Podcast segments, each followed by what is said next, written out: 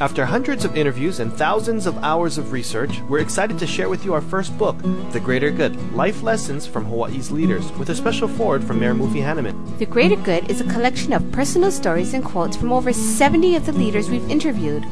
The Greater Good will make you laugh, make you cry, and will inspire you to live a greater good life. Available at bookstores statewide and at greatergoodbooks.com.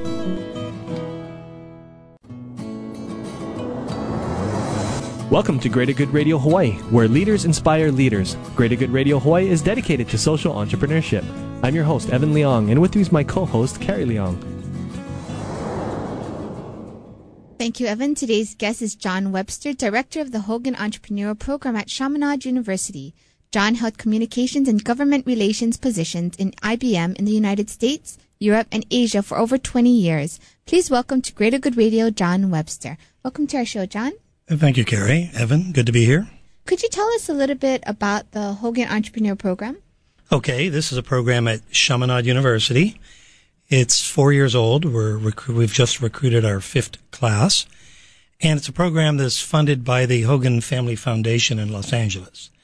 That is a foundation that grew out of a company called Pleasant Holiday, and many of you have heard of Pleasant Holiday. That was started by Ed and Lynn Hogan and they sold that business to the Automobile Club of Southern California a number of years ago, started a foundation, and engaged in a great number of philanthropic activities. But one of the things they're doing, they're they're really committed to this notion that that through commerce, a lot of the social problems of the world can be solved. And so one of their objectives is to provide entrepreneurial support as well. So they have given a grant to Gonzaga University in Spokane, Washington, and more recently to Chaminade University to start and, uh, and, and structure entrepreneurial programs. And so that's what we've done. We're into our, as I say, into our fifth year, and we're very fortunate to have their support. Your program, though, is a different slant, though. It's you're actually slanted towards social entrepreneurship, though, aren't you? Not s- slanted, Evan, would be an overstatement, but we certainly do a lot of that, and for perhaps for a variety of reasons. Chaminade University small liberal arts college, 50 years old this year, rough, just less than, just fewer than 3,000 students, but a, a Marianist, uh, a Catholic university with very, with fundamental concerns for social programs, very involved in issues of social justice, things of this nature. So it's natural that an entrepreneurial program at Chaminade would have an interest in social activities. Also, if you think about the the kind of student that we would find in Hawaii, a very significant percentage of those students will find their way back in to the to the social sector, the nonprofit sector, possibly government sector as well. So what we're trying to do is prepare Chaminade's better students to leave equipped to start and do new things. Now, for some, it may be the traditional entrepreneurial route, but for others, it'll be in the nonprofit area or perhaps even in government. So we're really trying to address all of those sectors. Now, is it really difficult to get into the program? It is, uh, and we try to make it that way. As I s- said a minute ago, we're really after Chaminade's better students. You have to have a B average or better to get in. You have to be a junior, a senior, or a grad student. You have to have a reasonably uh, rigorous interview, in which through that interview we try to gauge whether you're serious about this entrepreneurial leadership program. And I've just injected the word leadership because that's really a lot of what we're about as well. And so we want to be sure that the student is either has a demonstrated background in, in leadership or some newfound genuine interest in the nature of entrepreneurial work. So, in your opinion, you think entrepreneurship can be taught? Because there's a debate going on, right? Whether it can be taught or whether you're born with these uh, skills. Yeah. Well, you know, it's a little bit of both for sure. But for sure, if we provide the skills, we're going and the tools, we're going to do go a long way to taking those that are innately entrepreneurially focused and give them better equipment to succeed. For those that maybe wouldn't routinely think of themselves as entrepreneurs, maybe a, a new flame will flicker, and we think that uh, we're addressing some of the things that are going to help that flame grow. So I think it's a little bit of both, Evan. What type of activities are the students involved in that would ignite this entrepreneur spirit um, or want to get more involved in the community and nonprofit sectors? Yeah, and not exclusively nonprofit, but but to answer that question, well, you know, they all many of our students are already working, so they come sometimes with full time jobs already while being a student. So a number of them have a fair amount of a certain t- level of business experience coming in. Uh, what we try to do is make sure that they have the tools to succeed as entrepreneurs. So needless to say, we teach basic entrepreneurial courses. It's any major. We welcome students from any major. And in fact, more than half of our students are actually non-business majors. And we find them doing very well. You would think the business students would have a bit of an edge, but, uh, not necessarily true. It's a, it's a very nice, uh, blend of, and diverse blend of, uh, student backgrounds. So we want to give them the tools. And we do that in two courses fairly traditionally entrepreneurially focused, and yet, for example, our basic entrepreneurial course is taught by a social entrepreneur. Um, you, perhaps you know James Koshiba. My classmate. Classmate, okay, mm-hmm. and Three Point Consulting, and right. James works very closely with us, and we'll be teaching what we call our 301, our junior level entrepreneurial course. And so, for the business-oriented entrepreneurs as well as the social entrepreneurs, James provides exactly the kind of underpinning that we're looking for. Then in addition to those skills or uh, tools, we really want to focus on skills because as I said, this is a leadership kind of program.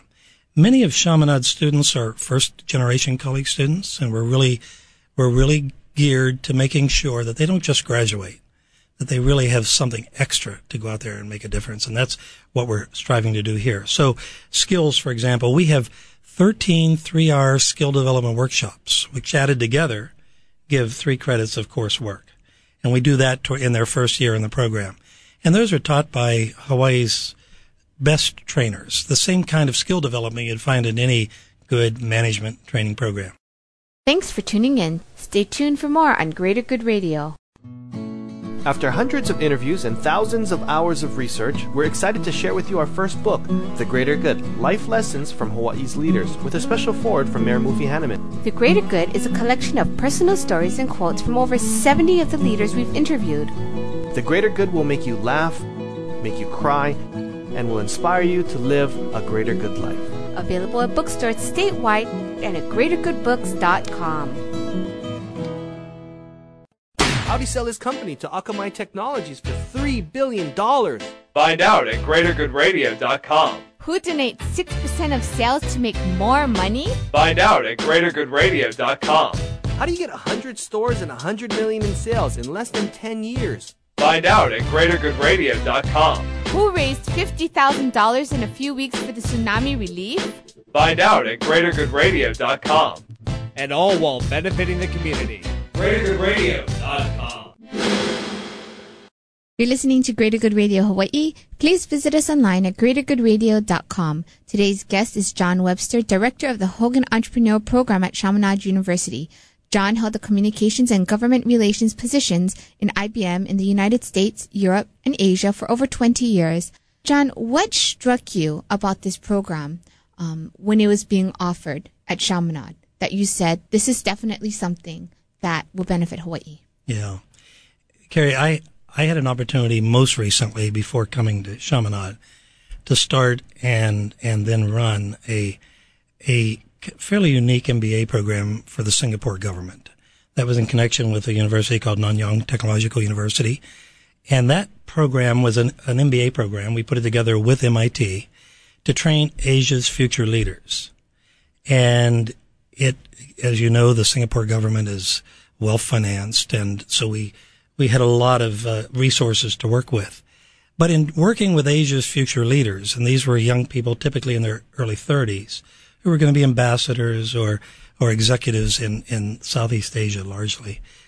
Uh, there were a lot of things that that I thought could transfer very nicely to the kind of entrepreneurial program we're running.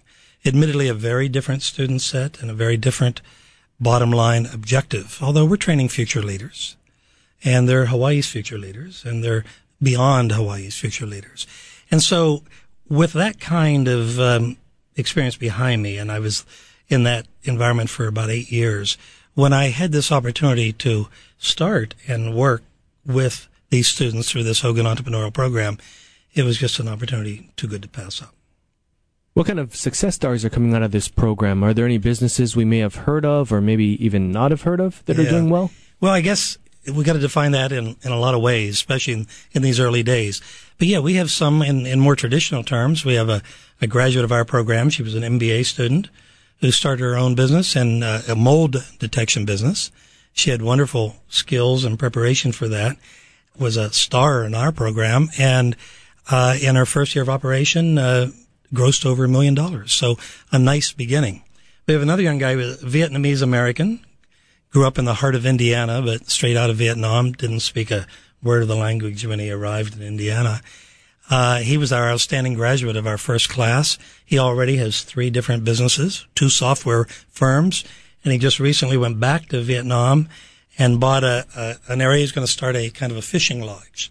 So uh, very entrepreneurial. That, this young man, our our outstanding graduate of the first year, as I said, got a full scholarship to Notre Dame to do his PhD in computer science. So two very, very traditional, perhaps, success stories, but a lot of them in, defined in other ways. Let me give you an example. Um, we had a young man named Andy Chore from Yap, 14,000 people in Yap. He was uh, just an outstanding member of the program. Uh, There's no doubt in my mind he'll go back to Micronesia and, and do great things, and he is back in Micronesia now. But Andy, uh, in addition to being a solid student, to being our commencement speaker, we sent him off to a an internship in China for six weeks. Now, here's a guy that had never been on an airplane until he came from Yap to, to the University of Chaminade. And he finds himself for six weeks in China on, on a very, a series of internships. Uh, his life has changed. Another, another young man, very interesting. I'm from Pittsburgh, Pennsylvania, so I relate to this guy. He's from a place called Little Washington, Pennsylvania, outside Pittsburgh. But he too had never been on an airplane until he came to school at Chaminade. Joined this program, I remember him so well because I identified with the kind of roots that he had. He was a bit clumsy and a bit uh, unsure of himself and certainly not very secure in business terms. Now he was our outstanding graduate of this past year. He too went on internship to China. He was offered a job while he was there. He didn't take it wisely. He wasn't ready for it, but it was a just a tremendous uh, opening and new positioning of his life. And he changed from a good student to a leader, and that's really what we're trying to do. So, a couple examples, and I certainly could could cite more. Thanks for tuning in. Stay tuned for more on Greater Good Radio. After hundreds of interviews and thousands of hours of research, we're excited to share with you our first book, The Greater Good Life Lessons from Hawaii's Leaders, with a special forward from Mayor Mufi Hannemann. The Greater Good is a collection of personal stories and quotes from over 70 of the leaders we've interviewed. The Greater Good will make you laugh, make you cry, and will inspire you to live a greater good life. Available at bookstores statewide and at greatergoodbooks.com. Is the greatest part of your workday the leftover lasagna you packed for lunch? Is it quickly becoming apparent that you and everyone you know are smarter than your boss?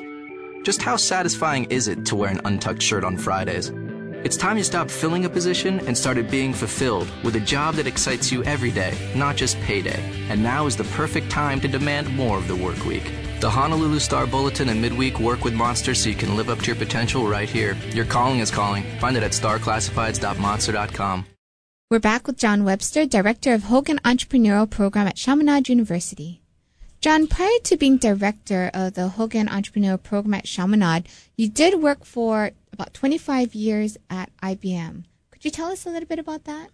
Right, Gary. Well, most of my, well, I started like many people do at IBM. I was a, a salesman in the early days when the computers took up many rooms, many uh, the size of this one, the kind we now put on our laptop.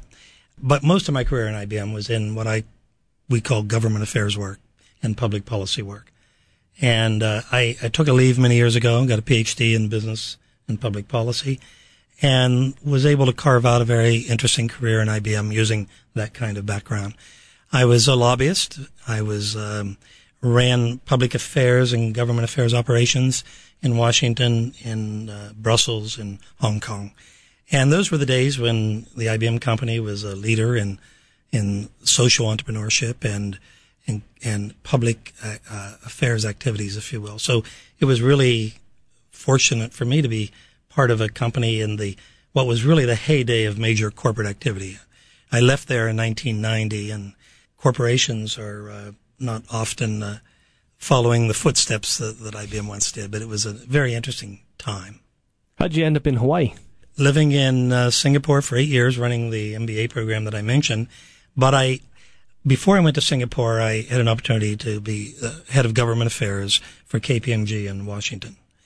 And, uh, but I was committed to marrying, uh, a woman you met earlier, Dawn, who was Malaysian. And Dawn's idea of a compromise between Malaysia and Washington D.C. was Singapore, which is about 100 miles from Malay, from Kuala Lumpur.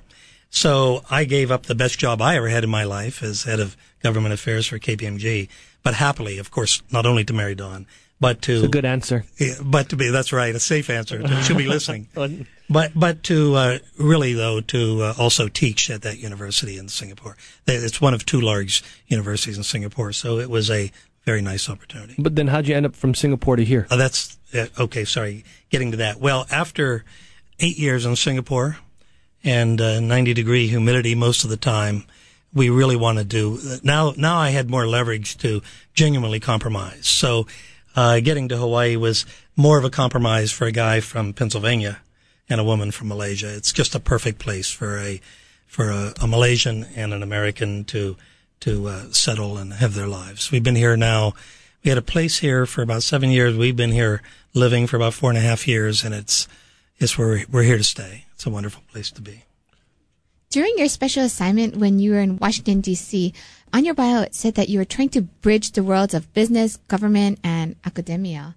How were you able to do this, or what was your strategy in bridging these yeah. things?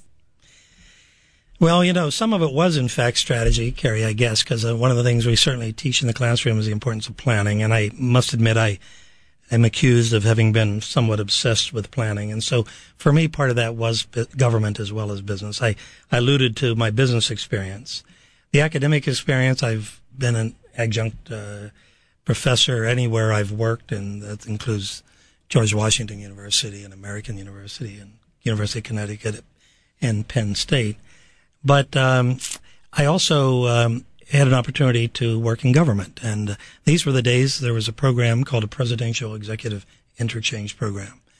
And I was a special assistant to the Secretary of the Treasury and had an opportunity to run a, I was a, um, essentially there as a consumer advocate and my job was to run a program designed to make sure that the consumer point of view was represented and reflected in Treasury decisions. It was a, I was apolitical, but it was a, an important part of a, a very heavy political period in Washington. How has that experience helped to grow you personally and then also as a business person? Yeah. Well, you know, before I, I had that treasury job, I was, I did my PhD in business and its environment or business and public policy. And this was post Vietnam, my PhD focus. And when the entire United States was really reflecting very heavily on issues of social policy. And I went to the University of Pittsburgh, which was one of two or three universities in the country at that time, really focusing a PhD opportunity on business and its broader environment. And I don't mean green environment necessarily, I mean broad environment. And so for me, it was just a marvelous opportunity. It was three years of, of bliss really to, to, to go away and do a PhD in that field. So I guess that said something about my interest anyhow. And then it was natural that I would return to IBM in public affairs work with that kind of background. But that kind of background gave me uh, the academic preparation for sure that was consistent with maybe what my my my root instincts and uh, preferences had always been. The treasury work as a consumer advocate uh, meant I was truly engaged in major consumer issues. I can remember getting to know Ralph Nader pretty well, who was a major name in consumer affairs in those days, and uh, think we did some good in the in that year at Treasury Department. And it meant too that as I returned to the corporate environment and then subsequently to the in, back to the university environment, that I could, with some credentials now, really stay tuned to the social policy, public policy issue. Issues of social responsibility, things of that sort were, were large part of my public affairs responsibility in, at IBM and then beyond. Thanks for tuning in. Stay tuned for more on Greater Good Radio. After hundreds of interviews and thousands of hours of research, we're excited to share with you our first book, The Greater Good Life Lessons from Hawaii's Leaders, with a special forward from Mayor Mufi Hannemann. The Greater Good is a collection of personal stories and quotes from over 70 of the leaders we've interviewed.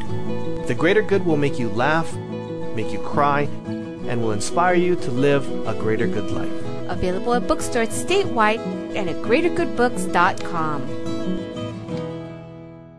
Neptune nights, we're feeling fine. We're staying cool on Hawaiian time. Neptune nights, sunshine in your mouth. Neptune nights. For bubble tea supplies in your home, at a party, or business, contact Bubble Tea Supply at 948 2622 or online at bubbletea.com. Neptune nights, the sunshine in your mouth.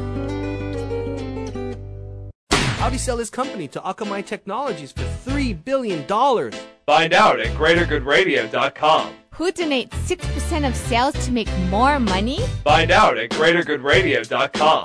How do you get 100 stores and 100 million in sales in less than 10 years? Find out at greatergoodradio.com. Who raised $50,000 in a few weeks for the tsunami relief?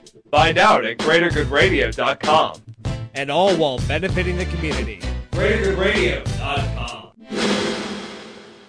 You're listening to Greater Good Radio Hawaii. Please visit us online at greatergoodradio.com. Today's guest is John Webster, Director of the Hogan Entrepreneur Program at Chaminade University. In 2005, John contributed in elevating the condition of Hawaii's homeless by writing and distributing a 12-page brochure encouraging Hawaii businesses to hire homeless workers. John, could you tell us a little bit about this brochure, this 12-page brochure encouraging businesses to hire homeless? Yeah, Gary. Uh, you know, um, I think perhaps you've seen some of our material, but one of the things we say about the Hogan program is that we're doing business things that make social sense and social things that make business sense. And, and so, as we said at the beginning of the program, we're really trying to address serious business activity and serious social activity and make sure they both relate to one another. And so the homeless uh, brochure you uh, allude to is uh, an example of that. Thanks to the generosity of of the Hogan Foundation and the Hogan family, we're able to engage in some things other than just classroom work. I had been um, at a, uh meeting of the Chamber of Commerce when Governor Lingle chose to use her time before about a thousand people to talk about the homeless issue. And I can remember going back to, to my office after that saying, my God, she could have been talking about a lot of economic issues, but she chose the homeless issue. I found that quite interesting and used that as an opportunity to say, why don't we get engaged in, in our program? Because our students have to do 25 hours of community service each year. That's a fundamental requirement in the program. Hmm. And as I say, many of them instinctively are already tuned to the notion of wanting to engage in social policy activities. And so the notion was, why can't, we could only do something modest, of course, but if the labor market was getting short and if the economy was on the upswing as it was this two years ago, uh, the idea of giving a brochure to business that would help them hire the homeless, not only prod them, but give them some of the information they need relative to benefits derived, et cetera, on how to get that job done. So we put out this little modest brochure that you alluded to, sent it out to 1,100 small businesses and said, you know, if you're inclined, we'd certainly encourage you to read this and hire the homeless. But then we went out and we brought the homeless in and we had a young man working with us, a man named Sam Edwards, who is a counselor to homeless veterans. And we went out to the beaches and rounded up homeless people and brought them on a Saturday morning. And we had our students and Sam Edwards working with those people from the beaches to help develop some interview and grooming skills. And while there, we had a student work with them and we wrote their resumes. While there, we took their pictures and then we, and we gave them a little portfolio to carry it in and we gave them 20 copies of a new resume. Now, this was a small group. First time five students. I mean, five students from the beach. But these homeless people literally lived on the beach. So we gave them 20 copies of their resume. But more importantly, we then sent that resume out to, uh, all the businesses on our 1100 list that had zip codes in the Waianae area where they happen to be coming from. And I'm pleased to say that we think all five of them are employed. Certainly we know that four of them are. And one of our advi- you know, I, I didn't mention earlier, but related to this, we have about 35 members of a very distinguished advisory board. A lot of the, some of them are people you've already had on your program. And one of them is Lane Muraoka, the head of Big City Diner. Lane has hired uh, at least two uh, of the homeless people that we're talking about. And so it's just exciting to see that happening. As soon as we kick off this new academic year, we're going to try to bring in more, maybe about 20. We're using the same young man to pull them together. This time probably from the Waikiki area and engage the students in, in training them. So it's, it's just a wonderful activity. The students have fully endorsed that and enjoyed being part of that. Are you able to give our listeners any advice of, as you said, your mantra of business and social responsibility working hand in hand for both to be successful? Could you give us some advice why? Well, you know, from a career of having worked in these areas and having studied these areas, uh, going back to my early academic work at my PhD, I've I've obviously followed this quite closely. I wish I could give you lots of hard data. I can't, but for sure, uh, the data that exists and and the testimony that exists suggests that over the long haul, the the companies that are socially responsible and that are truly engaged in social activity are the ones that uh, survive. And I, I do believe that. Uh, I say the hard data is a little d- difficult to demonstrate, and as I always talk to my students when I teach business ethics and related topics, one doesn't have to be ethical to make money, but I like to think that one has to be ethical to stay in business over the long haul and to provide goods and services that its various constituents really expect and demand. And so I, through this program, we're just trying to take one small group of students and make sure they don't forget that lesson as they leave one small school called Chaminade. And, and that's really what we're trying to do. You, you know, um, we also have a, social, a business plan competition for the nonprofit sector. Now, again, not only because, not because we're only focused on nonprofit, but again, because of our mantra here and because of the fact that the University of Hawaii already had a very good business plan competition in the for-profit area. So we thought maybe we could pave some new ground. At the time we offered our first business plan competition, we were only aware of Yale having run a similar competition. And so we did it. We had, first time round, we had uh, almost a hundred nonprofits submit. Our winner won $15,000. Bank of Hawaii endorsed it with us. It was a Bank of Hawaii Hogan plan. They went on to compete in the Yale competition, came in second place, and won another $20,000. Thanks for joining us today on Greater Good Radio. For more information or a transcript of today's show, please visit us online at greatergoodradio.com. This is your host, Evan Leong and Carrie Leong, saying please join us next time for another episode of Greater Good Radio Hawaii.